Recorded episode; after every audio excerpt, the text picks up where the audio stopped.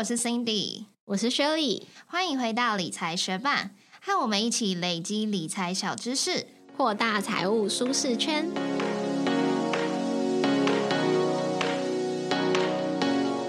今天这集节目上架的时候会是我们的大年初一，所以就先祝各位学伴新年快乐。那在农历年间我们会上架两个单集，来探索跟平常很不一样的主题，比较轻松的主题。那今天的主题相信大家看到标题已经知道了，我们要来讲人类图。之前有在 Instagram 调查，有一百多位学伴中，大概有 百分之四十五 的学伴是没有听过人类图是什么的，那有 百分之三十 的学伴是测过人类图但是没有太研究，那剩余的 百分之二十五 的学伴则是觉得人类图很准哦。那我自己会认识人类图，其实在大概去年的时候，我们 podcaster 之间有一个聚会，然后大家就聊到人类图这个东西，那当时我还不知道它是什么，所以我就很好奇去聊了解。那现在我自己对人类图的理解是，人类图比较像是专属于你个人的使用说明书，可以参照这个说明书来认识自己，然后活出自己的独特。但虽然我现在也还是一个人类图的小白，可是我越研究人类图就越了解自己跟他人的设定以及不同之处之后，我也感受到在跟人相处上面有更顺畅。那我和 Cindy 彼此之间其实算是蛮坦诚相见的，我们在好几个月之前就把自己的人类图存在我们的对话那一对话的相簿里面，所以呢 Cindy 她持续有在吸收一些人类图的相关资讯嘛，她吸收了之后也会来跟我讨论她的发现，然后跟我解释说我们的个性有什么相似的地方，有什么不一样的地方，都和人类图的解读很符合，所以我就一直知道她对人类图很有兴趣。那几个礼拜之前我就突然突发奇想，想说我们平常的节目啊都是针对某个财经的知识或者是某个金融议题来分享，但其实我们在生活中也有很多时间会去思考说自己适合用什么方式赚钱，在职场上该怎么表现，也会借助人类图或者是其他自我探索的工具，试图找出最适合自己的路。那不如我们就趁过年期间做这样的特辑，来和学伴分享这些有趣的工具吧。因此我们今天就邀请到两位对于人类图很有研究的来宾，来跟我们分享怎么透过人类图找到自己的职场优势，那在过程中也会聊到自己的人类图和金钱的连结是什么。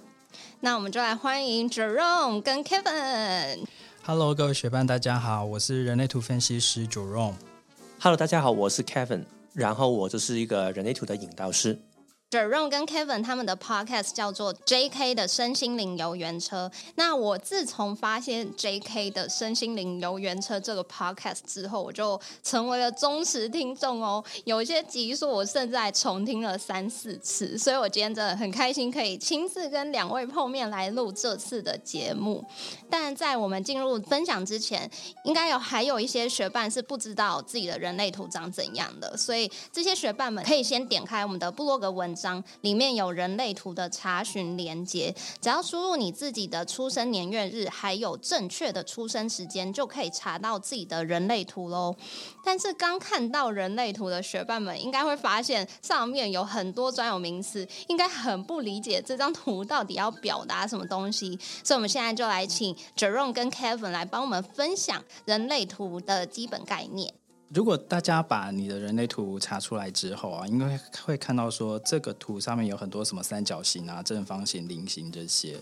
那这些其实就是代表说你体内的某一些能量的中枢、能量的枢纽。那每个人因为出生的时间的不同，会导致说你这张图上面有颜色跟没有颜色的地方都不一样。那简单来说，其实人类图啊，你就是把它想象成说它是有点像是你呃内在能量的一个流体力学。好，所以其实每一个人都非常的独特，那所以每一张图其实都呃不一样啦，所以其实都必须要看每一个个案它的上面的这些什么通道啦，然后闸门啦，然后这些能量中心啊等等，才会知道说哦，那你要怎么样使用你自己的这个设计。哎，我补充一下哦，刚刚 Jerome 说到的这个通道，其实就是这张图上面可以看到，可能有一些有红色的线，然后有一些可能是黑色的线，那有一些可能是白色的，这个就是通道的意思。那能量中心的部分，就是在这张图上面可能看到三角形、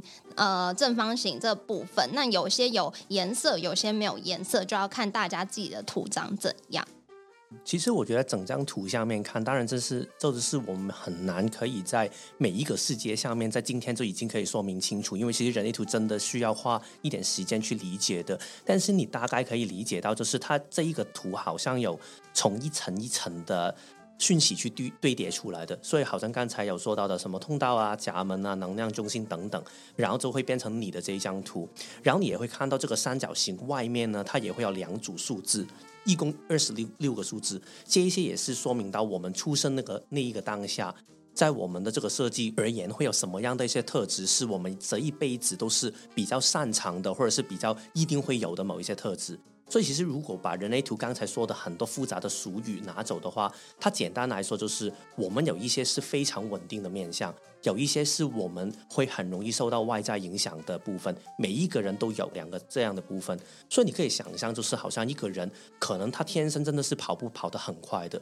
然后这个人他就是拥有这个特质，你要他跑得慢吗？其实没可能，因为他天生就有这个特质。但是如果你不把他放在一个对的地方，你偏要他去游泳的话，他可以学习游泳，但是你就浪费了他本身跑得快这个的能力。我觉得人类图他最重要想表达的就是这个，知道自己的能力是在哪里的话，就好好善用它吧。嗯，我觉得这也是我想要了解人类图的原因，因为大家应该都很想要知道自己真的擅长的东西是什么，可能自己的天赋是什么。那除了刚刚 Jerome 跟 Kevin 提到的这些人类图的概念之外，可以补充一下给可能对人类图真的很不了解的学伴们，就是这张人类图上面会有三十六条通道，然后有六十四个闸门。那闸门的部分其实就是每一个数字，大家拿到图之后也会看到一个类型的部分，接下来我们就会来分享这四大类型要怎么找到自己的职场优势。根据统计，全世界大约有 百分之七十 的生产者有包含显示生产者和纯生产者，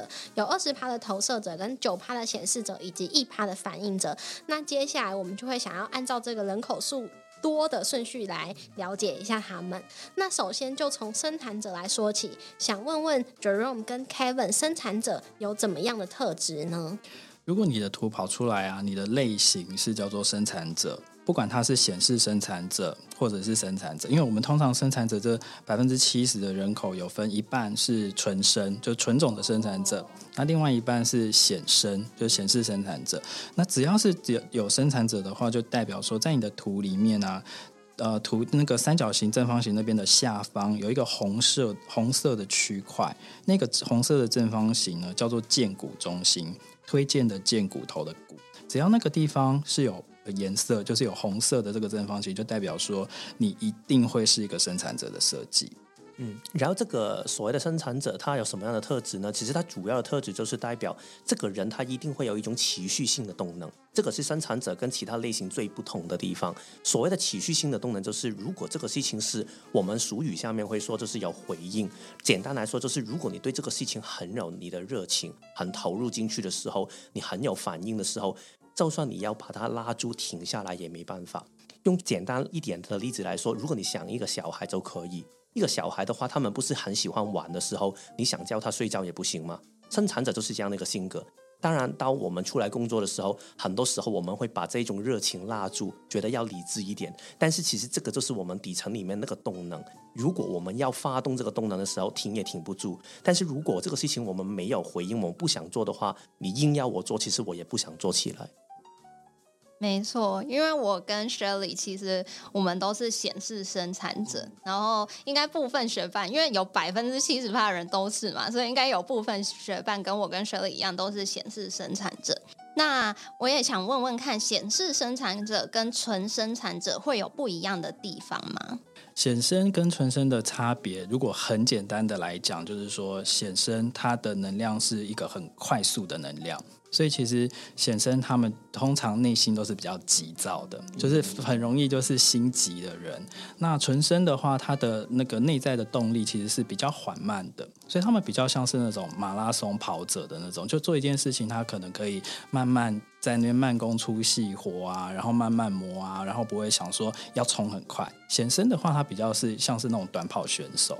对，我们之前我跟 Kevin 有一用一个比喻，就是显生比较像是一台赛车，就它可以立刻的加速，时速可以飙到一百两百这样子，但他又说他要做某件事情的时候，对，做某件事情的时候，很想要赶快做，对，非常就是非常的急，就是比较急性子这样子，所以可以冲得很快，就很像那种跑车，它可以瞬间加速，但它也可以瞬间刹车，它可能瞬间又哎又不想做了，对，就是比较是这样子。那纯生的话，它比较像是一列火车，它确定要往某个方向走的时候，它的起步会比较慢，但是它一旦上了轨道之后，它就停也停不下来，它就一定要把那个能量全部用完之后，它可能才会停。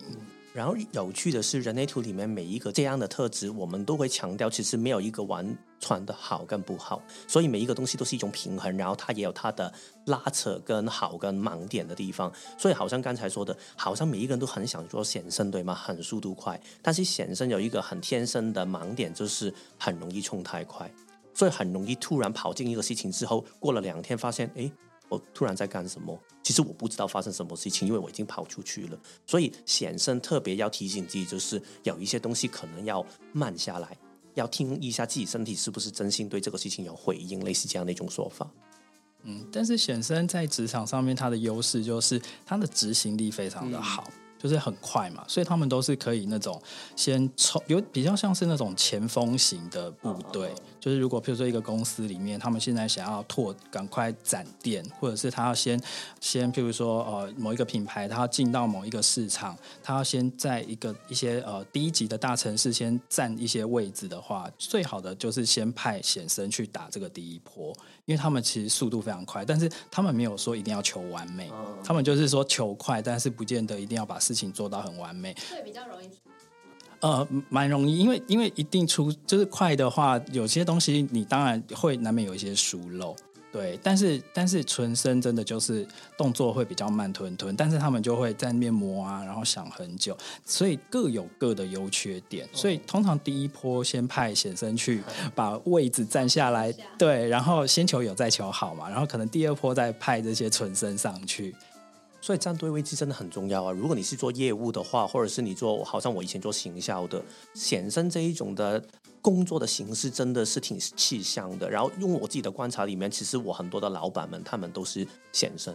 因为他们愿意尝试啊，就是可能他几年内他已经尝试很多东西，然后那个纯生还在慢慢去准备。所以我觉得这个真的是每一个人要走的步调跟路程会不同。我也是做行销的哦，对啊，我好像有看到，嗯，但我觉得我在工作上好像会发现，嗯、呃，我听到有一个目标是什么时候，我可以马上想出很多个 ideas。然后有时候我想出来的时候，我觉得好兴奋哦，好想赶快做这件事情。嗯、可是如果呃，就是我们的 team 的 leader 说好，我们现在就开始做，那我就可以很迅速的把事情做到好像看起来有一个样子。可是如果我就觉得大家好像有泼我冷水，或者是没有什么对这个 idea 没有什么共鸣，或者是附和的感觉。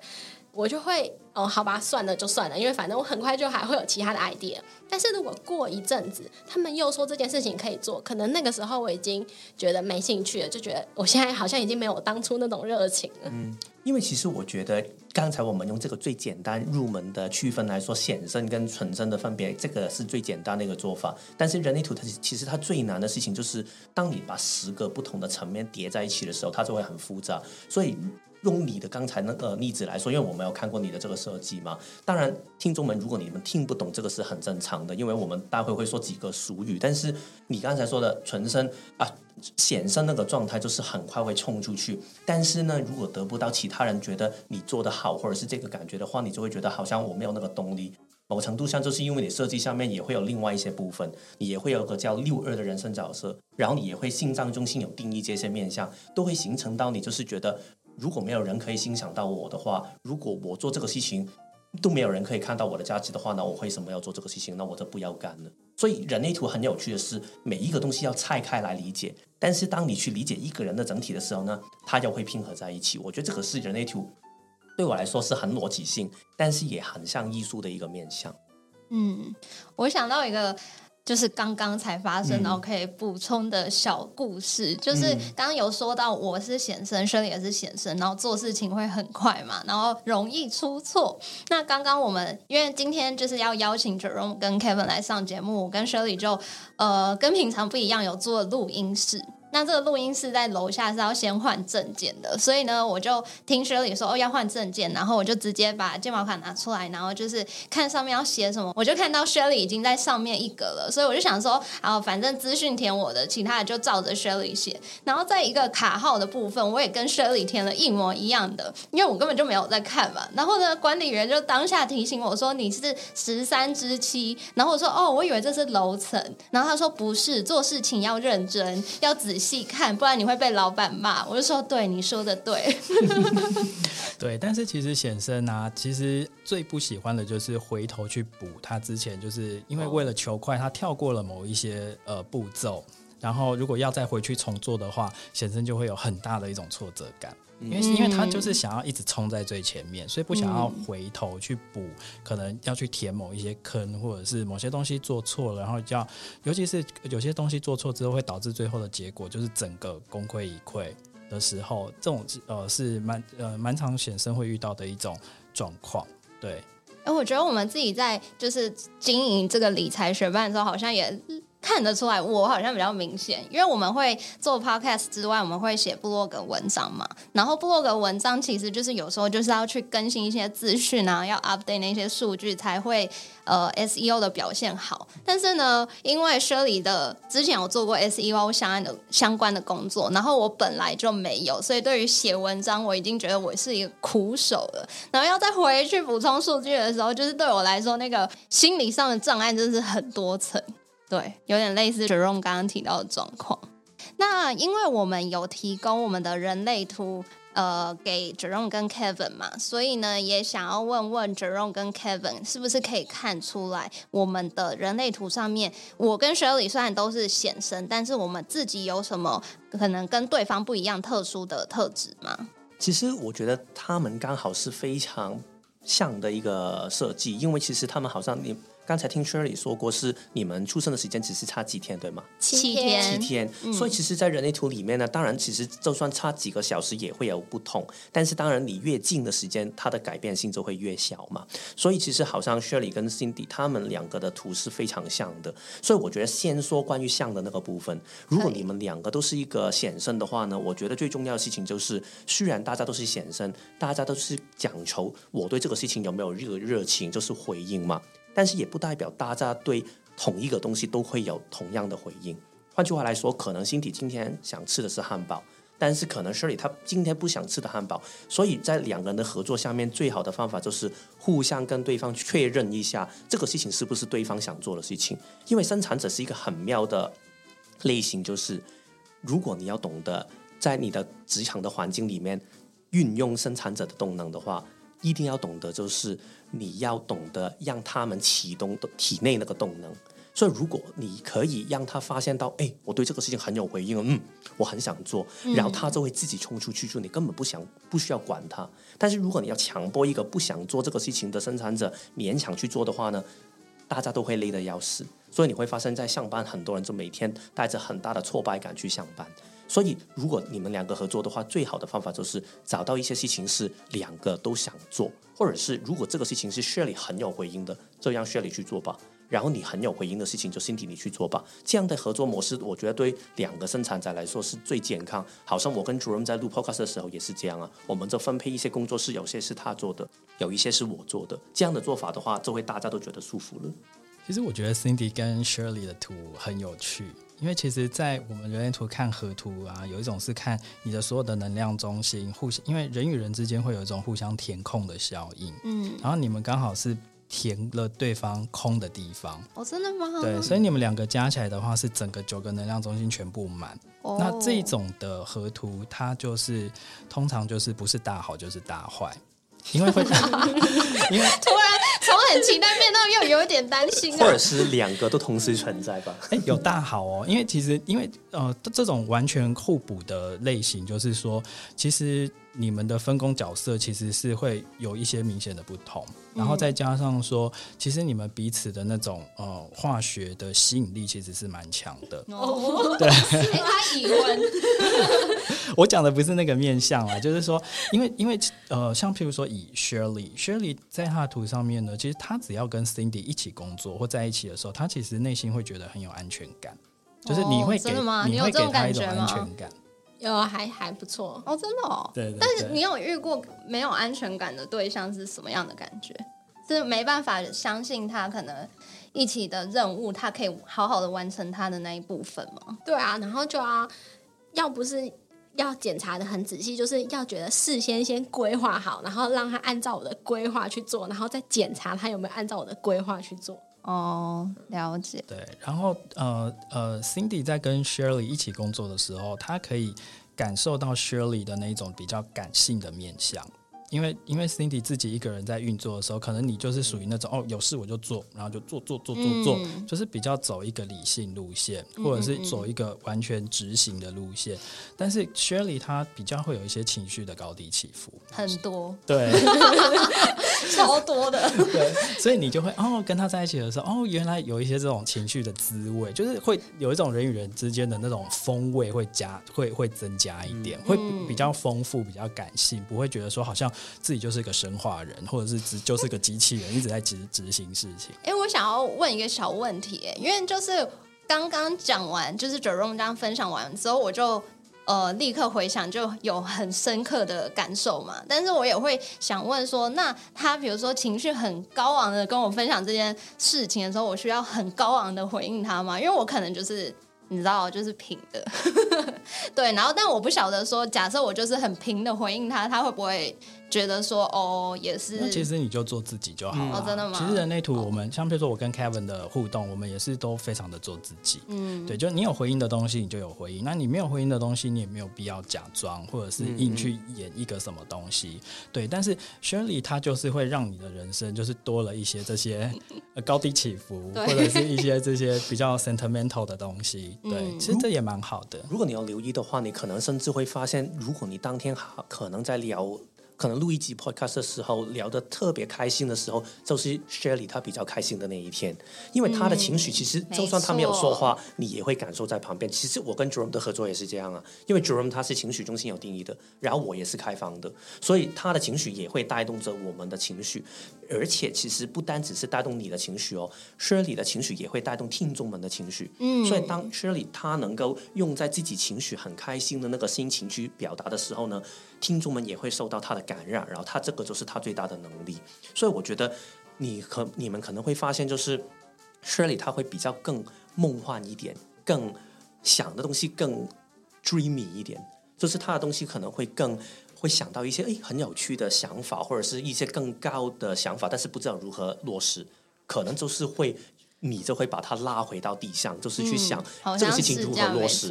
但是呢如何去实际的落实的时候呢，Shirley又会有很大的欲望，很想去把那个东西可以控制住如何执行，但是真正执行呢可又可能是你。所以为什么刚才好像 Jerome 说的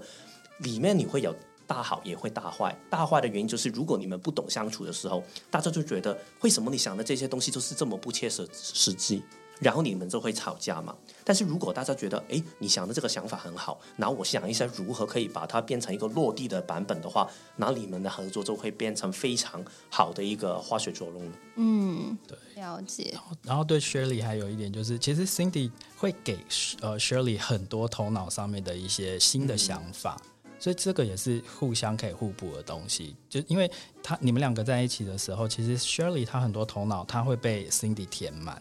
对，所以其实 你, 你我的脑灌注到你的脑，对，就好像她的情绪会灌注到你，那你的想法、哦、你的 mental 的东西会灌注到她，所以其实这个是非常互补。但是为什么会我刚才说不是大好就大坏，因为人类图其实就是我们要回到说，因为每个人都是独一无二，每个人都很不同，那我们人与人之间的相处就是你要怎么样去欣赏别人跟你的不同。像比如说我跟 Kevin 也是非常不同的设计，如果今天我们每个都是站在本位主义去想说为什么你都不能做到像我能做到的，或者是为什么你就不会像我这样子思考，或者是这样做事，那我们永远就会只是在那边互相指责或者是互相比较。可是如果我们可以去欣赏，哦，原来对方跟我不一样，但是这个不一样其实就是他，而且你去尊重他的内在权威跟策略去运作的话，其实这个关系就会变成大好，因为其实你们刚好都是可以给对方原本没有的东西。嗯，刚刚 Kevin 说那个 Shirley 的情绪会影响到听众情绪这部分，我真的很有感觉，因为我们前几天录音的时候呢，我就有不知道为什么有一种预感，我觉得 Shirley 可能在睡觉，因为我们大概没说的话，我们都是晚上九点录音，我们也不会特别说，哎、欸，今天约九点，我们就是好快要到九点，假真正来不及，就是说，哎、欸，晚十分钟，晚十五分钟。但是如果没有说任何话的话，就是九点。然后呢，那一天在九点。呃，那天约十点啦，但那一天在十点的时候呢，我就突然觉得说，哎、欸，才零二分，但是我觉得我好像应该要打给他，不知道为什么，我觉得他好像会在睡觉。然后呢，就打给他，他就真的说，哦，好，好，我现在去电脑前面，我就觉得，哦，他应该是在睡觉，没错。可是呢，我就感觉到可能他刚睡起来，所以他就是这样子讲话，就是比较平，然后比较平静的，然后就晚上很晚的这种感觉。但是我就觉得说，哦，应该就是他今天的情绪，而不是说，哦，今天的内容他不感兴趣还是什么的，嗯，就觉得我觉得他应该今天比较累。嗯，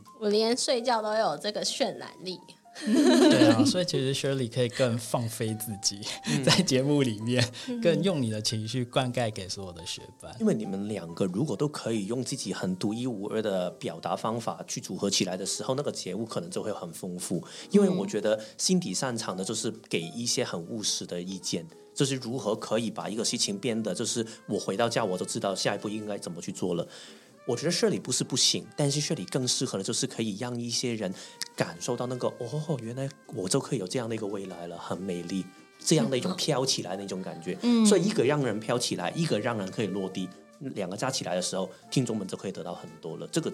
是纯看图的一个理解了，就是说你们的那个层次会变得很丰富，嗯，就好像我们在品尝一个美食的时候，它的那个整个口感跟那个层次跟风味就会更不同。我觉得这个情绪其实也真的比较难可以操控，因为情绪就是一种身体的状态嘛，所以其实我们人类就常常强调，就是如果你情绪中心有定义的，好像你跟就是 Shirley 跟 Jerome， 就是如果我情绪对的时候我就可以分享更多，情绪不对的时候我一句话都不说。所以其中一个做法就是举例说，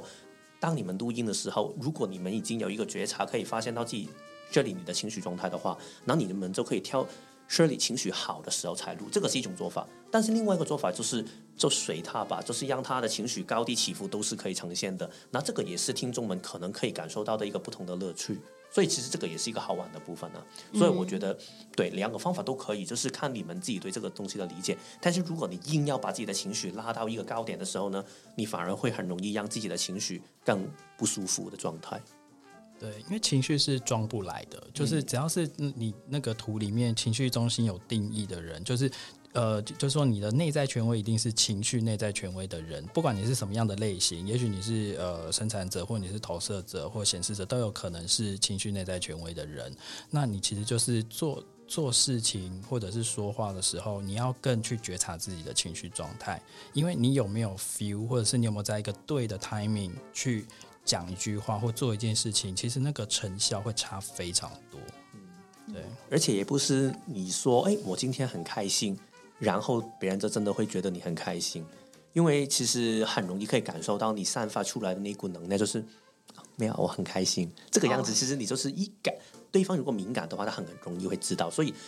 为什么人类图我们刚跟 Jerome 录的一集就是说，其实人类图里面强调一个事情，就是如实的去做自己。当你做这个自己的时候，虽然可能有一些人会觉得，哇，为什么你这个情绪这么的表露出来，但是这个就是真实的你，然后你会活得开心，然后你会吸引到一群喜欢你的人走在你的旁边。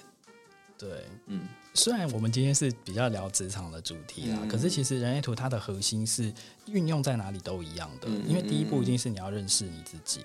呃，好比说我们今天去求职或去面试的时候，你要先知道说你自己是一个什么样的人或什么样的设计，那你要去找一个适合你的公司，而不是说哦，我伪装成这个公司要的人，因为那个东西其实都不会长久，而且你也会某种程度去扭曲你自己的真实。嗯，对，所以人类图我们比较追求的是，你先了解你自己，认识你自己之后，你就是表里如一的去活出你自己。你就是活出一个真实的自己的版本，那会跟你当朋友的人就会跟你当朋友，然后会跟你合伙就会跟你合伙，会会呃跟你在一起的人就会跟你在一起，所以运用到各个方面都是你第一步一定要先自我认识。嗯，那我跟 Cindy 的人类图啊，在那个内在权威的部分，像他的就是写说他是荐骨型，那我的就是写情绪括号荐骨，那这又代表我们两个在这方面有什么不一样的地方或者是相似的地方呢？基本上其实如果你是生产者的话，一定只有两种不同的内在权威，一种就是荐骨型的生产者，一种就是情绪型的生产者。哦，所以就是刚好是我们两个。对，哦，那我跟 Kevin 刚好也是，因为我也是情绪型的生产者，嗯，然后 Kevin 是荐骨型的生产者，嗯，所以这两种就是说虽然我们的策略都是要被动的等待，然后荐骨有回应的是我们才 say yes 才去做，但是差别是在于说荐骨型荐骨呃内在权威其实就是你当下就是你是要非常更加的活在当下，就是当下我有这个动力，我有这个干劲，我有这个热情去做某件事情的时候，你就冲了，你这台跑车就要启动，你不要管后果或者是结果会怎么样，你就是那个过程本身就是你已经有动力去做，你就要顺应着你自己内在的动力去做。但是像 Shirley 这种情绪型的生产者的话，就是你要等更久，因为其实我们会有一种内建的东西叫情绪波，那情绪波其实在我们做决策的时候，它会形成一个干扰的因素，因为我们很容易会被自己的、呃、情绪给遮障，所以其实像比如说以 Shirley 这种情绪型的生产者啊，你在做决定的时候，太嗨的时候不要做决定，嗯，或者是太 down 的时候也不要做决定，就是这种情绪的比较极端值的时候都不要做决定，你要回到一个就是比较心平气和的时候在做决定，所以千万不要冲动做决定，嗯，就是慢慢来，慢慢就是慢慢的等，等到你自己觉得哎 feel 对了的时候，你再出发。然后那个等等多久呢？其实这个是很多人问的问题嘛。然后呢，我们的建议就是，当然如果是一些比较大的事情，你可以多等多久就多久，就是可能心底找你合作，至少我现在不要答应，可能多等几天，可能等一个星期。其实这个等待呢，有一方面是确定你自己里面的动能是不是足够去完成这个事情，另外一方面也是确定对方是不是真心想要你的帮忙，这个是一个事情。但是另外一个事情，举例说上班，然后你没有办法就是跟老板说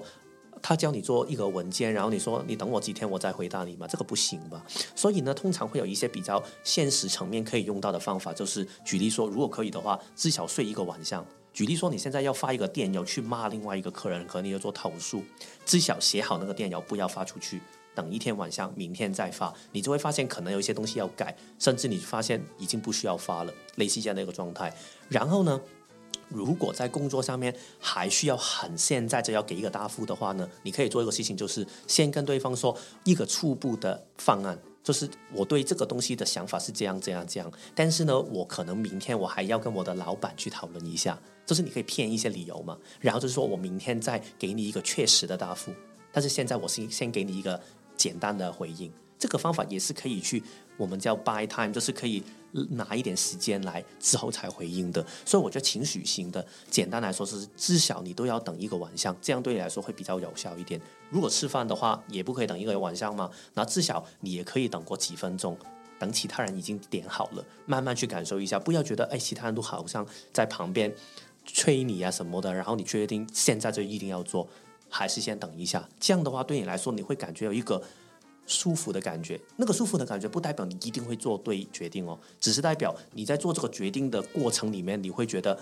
不管结果如何，我还是觉得我这样做就对了。哎，我想要帮 Shirley 问一个问题，因为我觉得我还蛮常收到 Shirley 一些很嗨的 ideas，嗯，而且他会讲很多，哦，然后呢但我就想说哎，那他讲的这一些然后他又很嗨，那他是不要现在就执行吗？还是他因为他是情绪型嘛，然后刚刚 Jerome 的分享是说我是就是纯荐骨型的，是想到就应该马上去做，那 Shirley 那种可能他就是在跟我聊天中他突然想到三个 ideas， 然后他就觉得我们今年就应该要完成，比如说呃电子电子行销性啊，然后我们还要做 YouTube 啊，还要干嘛干嘛。但是我当下听到之后觉得太多了吧，但是我不一定会讲。然后呢，如果我没有好好的去回应他的话，好像这件事也蛮常不了了之的。但我就不晓得说，那对他来讲，他想到这些 ideas 的时候，他是先记录下来，然后过几天再来看他有没有想执行，还是说他也应该要就是很快的跟人讨论，然后很快去做。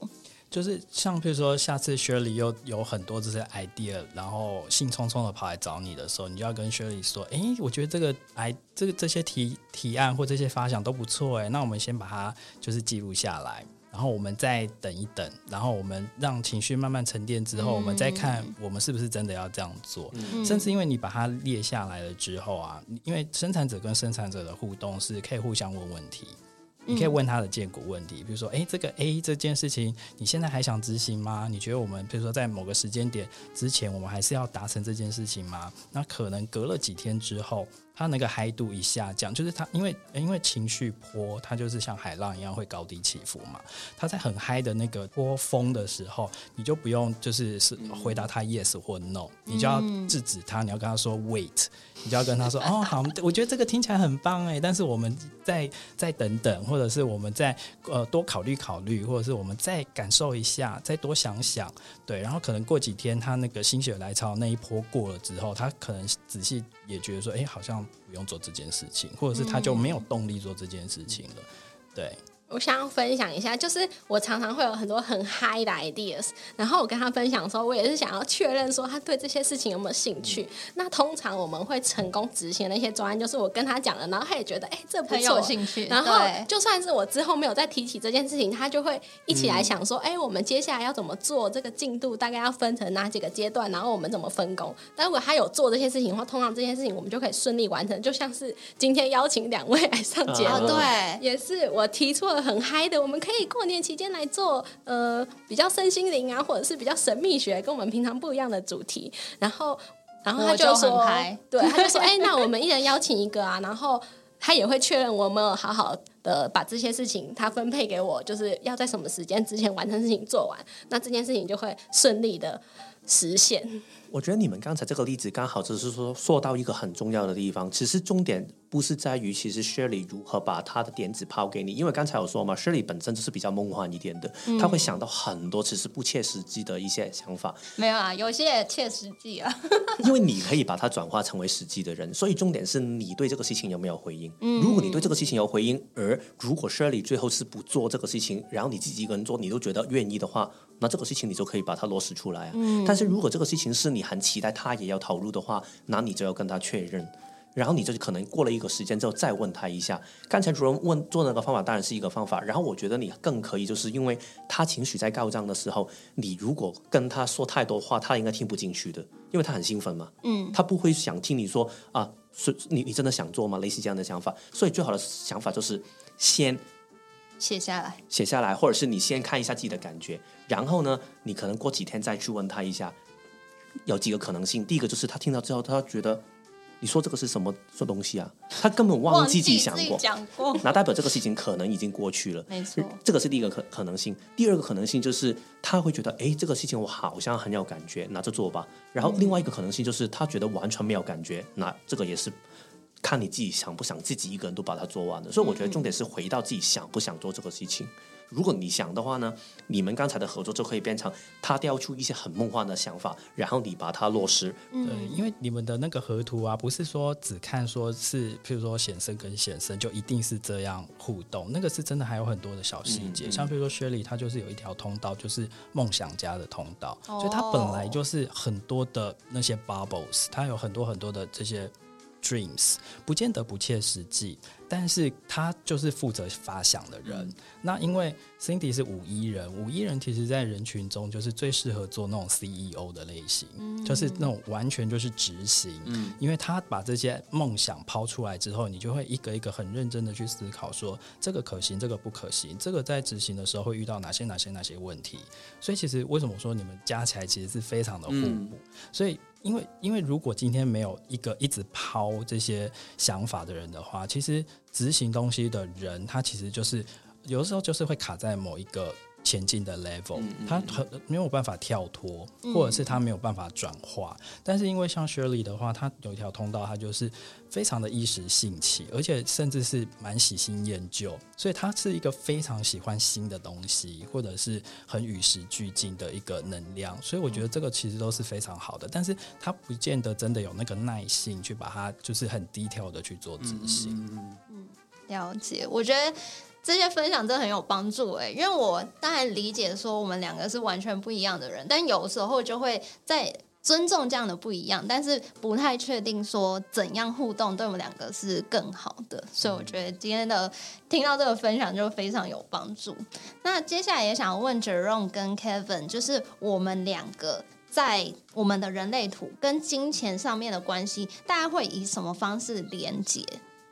嗯，其实我自己的看法是，其实整个设计下面每一个的有定义的部分都可以成为你可以所谓的赚钱，或者是可以让你至少在职业上面可以过得很好的一个根据，或者是一个你的工具吧。所以其实但是我觉得很当然我知道市面上面会有一些东西会说可能某一条通道某一个闸门你如何利用就可以，但是我很需要强调就是人类图是整张图的流动，所以用我自己的例子来去分析这一些东西的时候，我会看整张图下面有没有一些东西是可以共振在一起的。然后回到跟金钱的关系，就是如果你可以找到一个舞台，然后可以让你很这样如实的去发挥到你天生的能力的话，只是金钱自然就会来啊。嗯，就好像我刚才说嘛，如果你是跑得很快的人，然后你发现到哦，对我真的是跑得很快，然后你不停在一个需要你跑得很快的行业里面去做，你去去跑步的，你做做警察的什么什么的，那你自然就可以发挥得很好。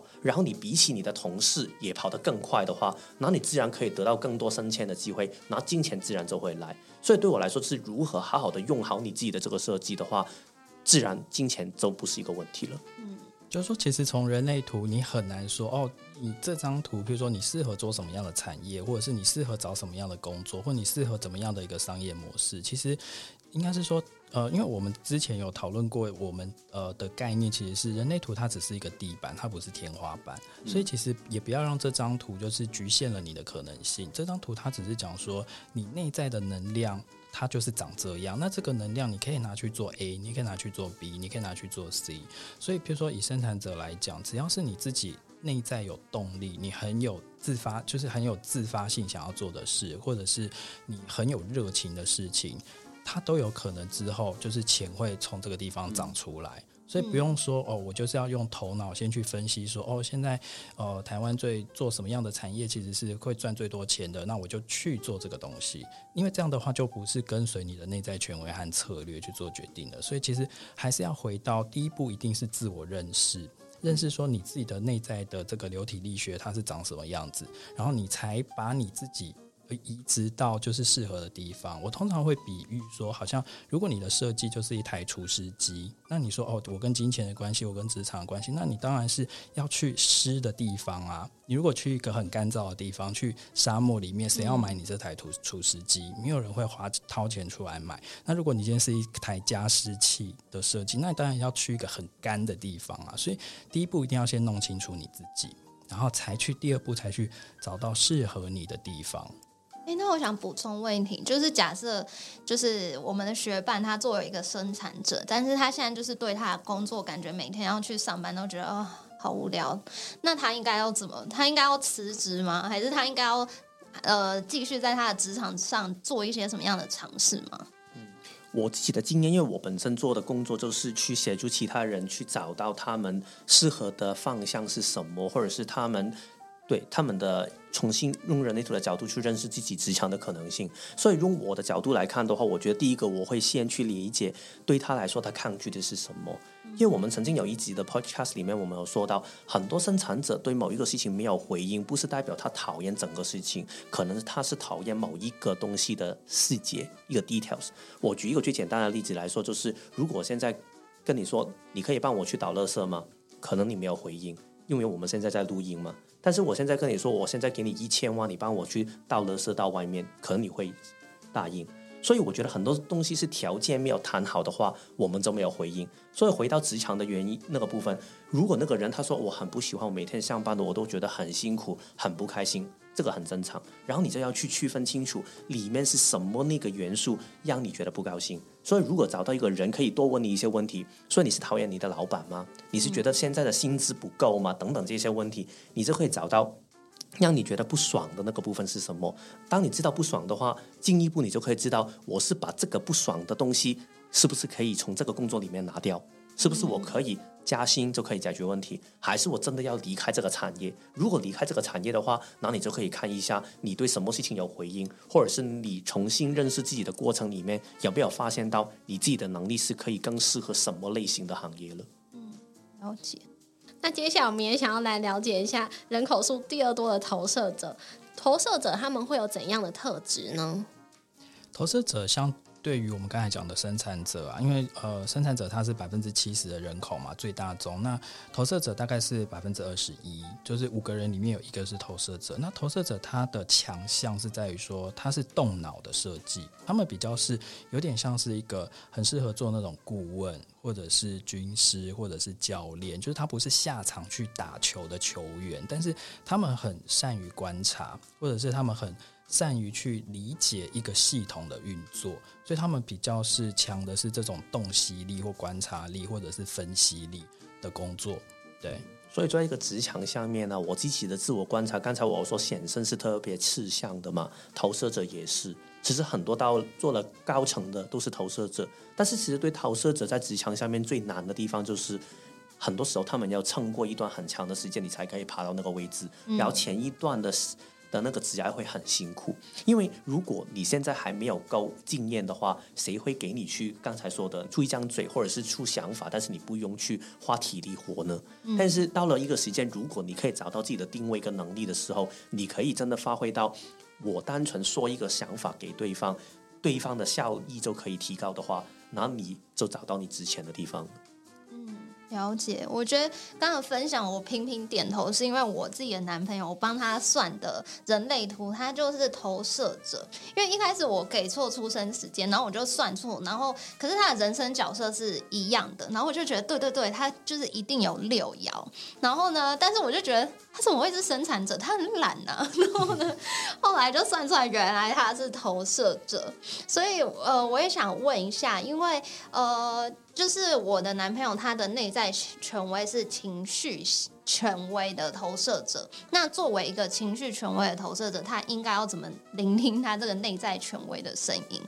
那当然就是跟我们刚才讲到的 Shirley 一样，就是说不要冲动的做决定、嗯、因为你每天的情绪的高低起伏都是你在做决策的一种干扰，所以在比如说很嗨的时候也不要贸然的就答应，或者是在很 down 的时候也不要贸然的就拒绝。所以其实一定要等你的那个情绪过了之后再心平气和的做决定。那如果是投射者的话，因为投射者的、呃、行动策略其实是要等待被邀请嘛，所以他一定要先有点像是他们就是那种千里马的设计。所以通常、呃、投射者在职场上啊，我们都会建议说你要建立一个你自己的专长，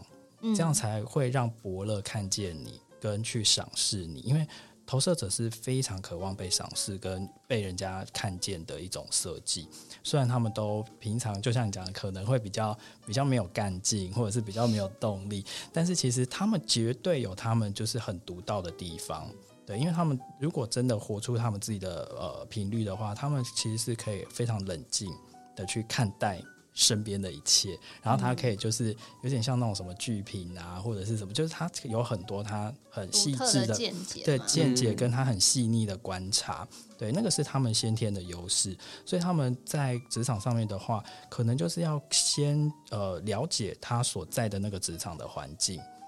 比如说里面的人啊，或者是这个职场的一个文化啊，或这个地方做事情的一些潜规则啊，或等等等等的，所以他之后就可以比较好的在那个地方呃生存下去、嗯、甚至还可以一直不断的往上爬。对、嗯，了解。那我自己从研究人类图之后就会遇到呃，如果他们知道自己确切出生时间的朋友，我就会帮他们查一下人类图，可是我还没有遇过朋友是显示者的，所以很好奇说就是这个 百分之九 的显示者他会有什么样的特质，会不会我身边有显示者只是因为我不知道他出生时间，我就没办法知道他确切人类图是什么，但我如果了解他有这样的特质，我可能会以后会更知道怎么跟他相处。其实我自己觉得人类图很有趣的事情是，我们每一个人都很想活得不像自己，所以呢，生产者很想活得好像显示者，所以不停的去发号令，然后投射者呢很想活得好像生产者，不停的去提供自己的劳动力，然后显示者呢同时也是常常会压抑自己。所以你说是不是可以在一个现实的环境里面看到他就知道他是显示者？有机会，但是不容易，因为很多显示者其实他已经把他的能力压抑。因为显示者的天生有一个特质，就是他想做的事情的时候他一定会想做到，所以我们常常说他要告知别人，跟他对方说他要做这个事情，因为他们的性格就是觉得体内的那个基因的特质就是觉得这个事情我怎么样都要做，然后我为什么要跟其他人去说明？如果我说了，你要挡住我不让我做的话，然后我说来干什么？所以他们可能会有两个的习惯，一个就是从小他们就不想跟其他人报备任何的东西，另外一个就是因为他们常常这样做，所以给打给骂，所以他们就会抗拒把自己想要做的事情把它压下来。嗯、所以回归到职场，我之前在职场下面，我的下属就是一个显示者，然后呢那个情况就是他们会有一种很不想去做出任何决定的态度，因为可能就是以前太过做主，然后给人骂嘛，小孩为什么你这么多的意见，然后呢他就会不想做主。但是如果你要吩咐他做一些事情的时候，他明明就想用自己的方法去做事情的时候，你会感觉到他里面有一个很大的反抗的感觉在里面。所以我觉得对显示者来说，因为他在这个人口里面比例真的相当小，所以他更容易会在这个跟其他人互动的过程里面会找不到自己的定位，然后不理解为什么自己好像在人群或者是在职场下面都没有办法发挥自己的一个状态。显示者的特征就是啊，他们从小就是他们很不喜欢人家管束他们、嗯、然后也很不喜欢人家教他事情该怎么做，因为他们其实就是一个自成一个宇宙。他们通常都是、呃、在职场上比较适合做那种独立作业，比如说 freelancer、哦、对对对对对，或者是说因为他们很不适应那种群体的感觉。对，因为他们通常只要自己想要往哪个方向走，自己就绝对有那个动能去把这件事情执行完。然后他不想要就是在互动中或在合作中还要等别人啊，或者是还要去跟别人 argue 啊，或者是还要妥协啊，还要配合。他们其实先天是比较自我一点的类型，所以为什么他们的行动策略一定是叫做告知？因为他们自己本身就很像是一个黑盒子，所以其实人家也不知道说你要的是什么，或者是你现在某件工作他现在的那个流程进行到哪里了。他们很容易呃，显示者在呃工作上就很容易闷着头自己做自己的事情。对，那另外一个就是像刚才呃 Cindy 讲说很难察觉身边有显示者，因为显示者其实他们从小到大被制约成他们已经是有点会想要把自己隐藏起来，就是因为如果我显示出我跟你们不一样的话，其实很容易就会被就是那种、呃、什么枪打出头鸟啊，或者是就会被人家排挤，说你怎么那么不合群，你怎么不跟大家一样。但是因为显示者他们从小本来就是一群非常不一样的人，他们只占大概 百分之八九 的人口嘛，所以他们一定跟绝大多数的人是不一样的。但是就有点像是他明明是一个可能火星人，但是他来到地球，他只能把自己伪装成是一个地球人，跟大家一样。这样子的话，他可能在工作上啊，或者是在人际互动上面才会比较顺利，所以他很多时候他已经活得不像显示者了。但是如果显示者他能够回到他自己原本的设定的话，呃，我都会跟我的客户，如果是显示者的话，我一定会跟他讲说一个非常核心的一件事情，就是你一定要找回你自己的力量，你一定要知道你要的是什么。不管你今天是在人际上或感情上，或者是在、呃、工作上，你一定要知道你自己要的是什么，而不是别人教你怎么做，或者是别人教你应该去要什么。所以一定要先回到自己的内在，因为当他知道自己要什么的时候，他一定有非常强大的动力可以独自去完成这件事情，而且一定可以做到他想要做的东西。但我有一点不太懂，是说他的告知是要告知旁人吗？他要告知旁人，可是那个告知有点像是就是呃，他可以说只是宣告说哦，譬如说我现在想要去呃，我接下来比如说这一年我有什么什么计划，我想要怎样怎样了，所以就很多的东西他要去告知，譬如说、哦、我现在想要谈恋爱了，或者是、哦、我现在想要结婚了，或者是干嘛干嘛。那身边的人如果听到这，因为他原本是一个黑盒子，大家都不知道说你想要什么，或者是说你接下来要做什么，所以大家就算想要帮他也不知道怎么帮。所以那种告知 一, 一种是他想要做的事情他可以有一个宣告，另外一种是如果是跟他一起、呃、合作的对象的话，他更要告诉对方说，哎，我的下一步想要做什么，或者是说像比如说刚才 Kevin 讲说，比如说他有下属，曾经有下属是显示者，那这个显示者如果你今天是一个下属的位置的话，你可以定期的跟你的上司去回报说，哦，某一个 project 我现在进行到什么什么阶段了，然后我的进度到哪里了。好，不要让就是你的主管都不知道说你现在到底都在干什么。嗯，对，我觉得其中一个另外一个原因，为什么显示者需要这样告知的时候，你可以把刚才我们说到三个类型可以整合来听一下，或者是理解一下。就是我们刚才说生产者是有满满的动能嘛，然后他们可以创造很多的东西，所以我们才叫 generator， 就好像一个发电机的一个状态。生产者有动能，但是呢，显示者他的角色跟生产者不同，显示者的角色就是他可以发挥很大的影响力。所以刚才主任说，其中一个显示者的状态，他很喜欢自己一个人去办好事情，因为他有一股自己的能量可以做好事情。但是显示者更大的可能性是，他可以站在一个更高的位置，然后去推动一些事情的发生。所以换句话来说，他有一个很大的影响力。他只有他只要把力量一推的话，然后配合到他的愿景跟想法的人，他们自己就会动起来。所以生产者是一个看回应做事情的人嘛，所以这个不是在于谁高谁低的一个位置，只是在于生产者是需要一些外在的感觉互动，然后去产生我要不要做。所以如果当一个显示者说我现在就是要去某一个地方旅行，然后可能有一些生产者感受到那股能量，然后刚好也是他们要回应的事情的时候，他就可以运用他们的能量让这个事情发挥。其实投射者也是类似这样的一个状态，但是投射者比较不是用力量去推动，而是他是透过去协助生产者或者是其他类型提高他们的效益，让他们做起这个事情上来的话，你只需要花一分的力，你就可以得到 百分之百 的一个呈现了。那有一个类型就是人口最少的，比刚刚的、呃、显示者还要少，就是 百分之一 的反应者嘛。那反应者他们有怎样的特质呢？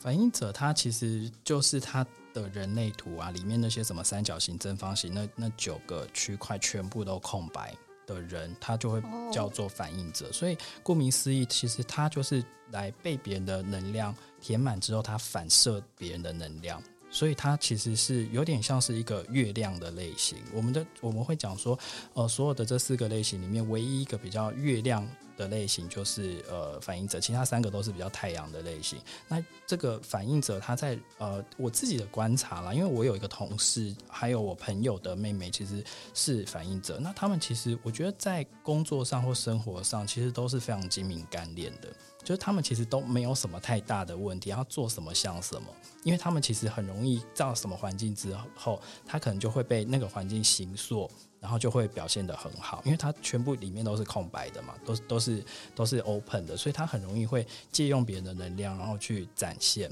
但是反应者其实在职场上面或者在人群中，他有一个非常独特，别人别的类型都做不到的，就是他是一个很会观察这个环境的风向或者是趋势的人。所以通常反应者如果他的、呃、能量状态是很健康的情况之下，他通常很喜欢尝试新的东西，因为他就是呃、很喜欢去品尝，有点像是去我们常去，比如说大卖场去试吃，这只是一个比喻啦，就是说他什么东西都想要去试一下，去试一下，去了解一下，因为他本身就是对环境是最敏感的人，他对于磁场、对于环境都非常的敏感，所以他很容易可以 sense 到说，哎，现在我们这个 team， 或者是哎，现在我们这个公司或我们这个这个团体，哎，出现了一些不一样的的氛围。或者是哎、欸，我们怎么变得好像怪怪的，或者是哎、欸，我们的互动好像变得不太健康了，就是他是第一个会知道的人，就是比较像是那种吹号者的角色。那这个观察跟刚刚说投射者观察有不太一样的地方吗？你说投射者观察就是、哦、投射者他比较擅长观察的是人、嗯、或者是说就是那种一对一的关系，可是这个反应者他比较是一个大环境，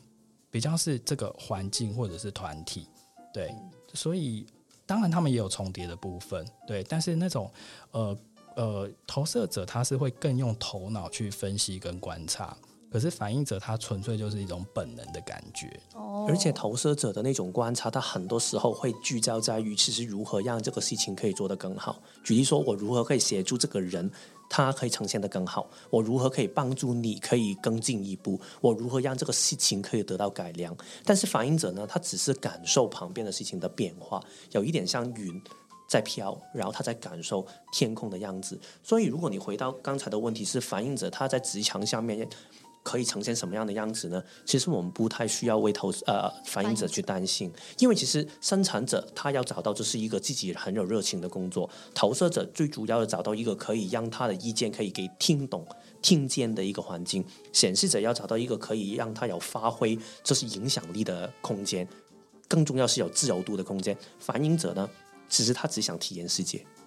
所以他就好像真的去一个游乐园，然后他去感受一下。所以最好的状态就是我来这个工作，然后我还觉得这个工作里面我有惊喜，他就会觉得很开心。然后要不要再往上爬，对他来说可能要可能不要，重点是他在爬上去的这个过程里面有没有办法可以为他带来惊喜。如果他感觉到我爬到那个位置但是我会给困住的话，对他来说就是不正确的事情。但是他留在一个最基本的工作，可能他跳来跳去都是同样的一个一个位置的工作的话，但是他觉得有惊喜的话，那这个对他来说就是 OK， 他就有一点像一个游玩人生的一个概念。了解，我觉得听完 Jerome 跟 Kevin 分享这人类图的四大类型之后，我自己有更认识自己，还有要怎么跟 Shirley 合作。那不晓得在收听的学伴们，大家有没有更认识自己呢？那我想要分享一个我自己呃查完我人类图之后，然后理解我是情绪中心没定义，就是那个情绪中心是空白没有颜色的人，所以呢，我的情绪就常常会受身边的人影响，有时候是真的没有意识，我就接受到别人的情绪。像是之前我妈妈在帮我阿嬷选一个新的外籍看护的时候，那那个外籍看护就是还有我啊，我妈妈，我们都坐在餐桌上吃饭。那那时候因为她是来试做的，就可能只待个七天。那 那, 那一天可能是第四天吧，我妈妈就跟那个外籍看护说：“哎，我们家阿嬷很喜欢你啊，所以你有没有想要在阿嬷家做事啊？如果有的话，就跟我们讲。”然后听完这个问题之后，我当下是突然就是有一种很尴尬的情绪，但因为那时候我认识人类图了嘛，所以我就知道说，哎，有时候我觉得明明我没必要有这个情绪，那我还有这个情绪，可能那不是我自己的情绪，对，所以我就想说，哦，原来那可能是外籍看护当下觉得很尴尬。那事实后面也证实了，那个外籍看护并不想要留下来。我就觉得这种诸如此类的小故事，都觉得人类图可以帮助我更怎么知道跟人相处，也越来越能够理解他人的设计。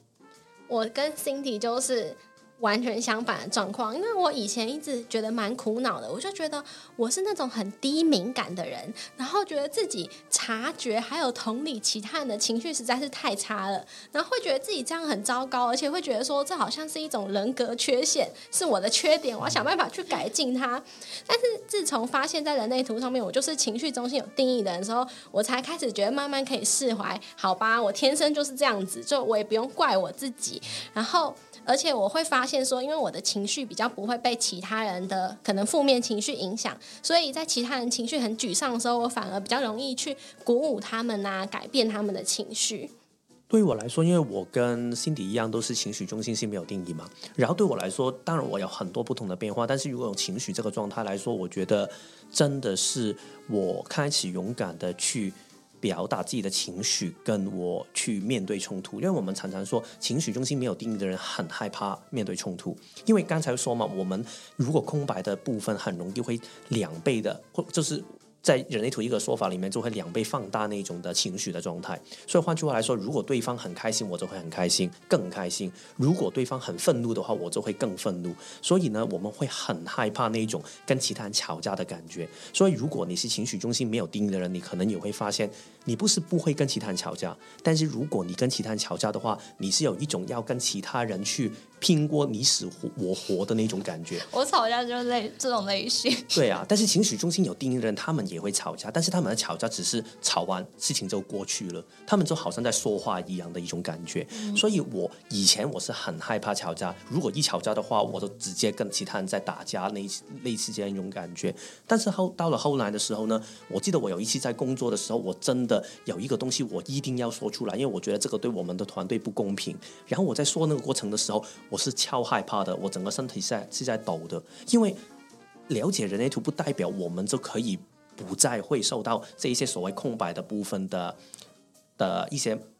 苦或者是什么样的情况，但是它只是代表哦，你会留意到这个事情，然后你可以重新做出选择，我应该要怎么去做。所以当时我虽然觉得很害怕要面对这个冲突，但是我觉得我还是要把这个话说出来，因为这个是我需要说的话。那这个过程就让我诶原来这样说出来的时候，最后也没有一些我想象中不好的结果。我觉得这个 对, 来对我来说是一个挺大的改变。嗯，我觉得人类图真的是让你知道说其实你每个人都不一样嘛。那其实人与、呃、每个人自的自我疗愈都是要来自于说你要先拥抱你自己的独特，那不要去羡慕别人，或者是会觉得说我好想要跟谁谁谁一样哦，这样子我很羡慕他、嗯、因为一定有你能做到别人做不到的事，或者是有些事情你就算再怎么精进或再怎么改善，其实它可能程度也有限，所以还不如你就是好好的去接受哦，我就是这样子的设计、嗯、那以我自己而言的话，因为像我的根中心是空白，我跟这个是我跟 Cindy 一样的，所以我以往我以前在做事情的时候，我其实都是就是说我有很多的代办清单的话，只要那个代办清单没有一个一个删掉，我就会很焦虑。譬如说收 email 的时候，我就要很快全部把它回完，或者是像那种那个 app 或者是那种 messenger 上面不是都会有那种红圈圈嘛，就很多很多的时候我就要赶快把它消掉消掉消掉，对，就会很急着要赶快把事情都都处理完，要不然就会觉得说、欸、一, 一直有一个压力在那边。但是我后来就是接受说哦，原来我的设计其实是我不用这么急着去把这些事情做完，我其实反而是应该要放慢脚步，就是很多事情我就是让它放在那里，不要说就觉得说哦很有压力这样子，然后我就放着，然后我想处理的时候我再处理。所以我后来就比较去调整说我在我的工作时间里面，譬如说我一天就是哦我就是只做最重要的五件事，或者是我最当天最有回应的五件事，那做不完的我就让它放着，然后我就下班我就好好休息。以前我可能就是放着的时候，我下班就还是没有办法好好休息、嗯、还是会觉得说啊我事情没做完。可是我现在就知道说哦，这就是我要学习的功课，那我就是用这种方式去去去去做之后，我觉得说其实我是可以做到的、啊、而且其实事情不会像我想的这么的焦虑。对，所以其实 人, 人类图就是让你知道你自己的设计之后，然后有些东西你可以调整回原本是你的样子。像比如说刚才讲到那个情绪啊，像因为情绪内在权威的人，尤其是像比如说在东方文化里面，男生都会觉得说那种情绪就比较感性的那个部分，譬如说呃，看电影会想哭，或者是看什么全国电子的广告会想哭，这种东西就是会觉得说啊，不可以不可以不可以，要会压抑自己的这种感性的情绪。可是没办法，因为你你的设计就是一个情绪型的人，你很容易就是可能会被这种东西牵动，或者是你在讲话的时候，有时候你传达出去的时候，你的言语的底层它其实是会带着一个情绪的。那这个反而是呃要去拥抱自己的部分，因为其实这种情绪型的人，你的可爱或者是人家会喜欢你的部分，反而是你要更真情流露。所以我后来就是也慢慢的从压抑跟就是很多的条条框框之后，我就会变得说哦，我更喜欢也更欣赏我自己比较可以真情流露的那一面。对，所以这个其实都是从认识自己的人类图之后，慢慢把它落实到自己的人生中去带来的一些改变。了解，因为今天节目篇幅的关系，这集节目就只能让学伴对人类图只有部分的认识。那我们也很好奇学伴的人类图长怎样，听完这集有没有什么心得想和我们分享，都很欢迎你们透过评论还有 Instagram 私讯来跟我们说哦。那我们也再一次谢谢 Jerome 跟 Kevin 今天来到我们的节目。那如果你想了解更多细节，对人类图的分析或者是人类图怎么在职场上面应用有好奇的话， Jerome 他有提供人类图解图的服务，那那 Kevin 有提供职场引导的服务，也欢迎学伴直接联络他们哦。那 Jerome 跟 Kevin 的 Podcast 连结还有他们的网站我们都放在资讯栏里面咯，有兴趣的学伴可以直接到资讯栏面去点击连结咯。那我们就再次谢谢 Jerome 跟 Kevin， 谢谢大家，谢谢 Shirley 跟 Cindy， 谢谢。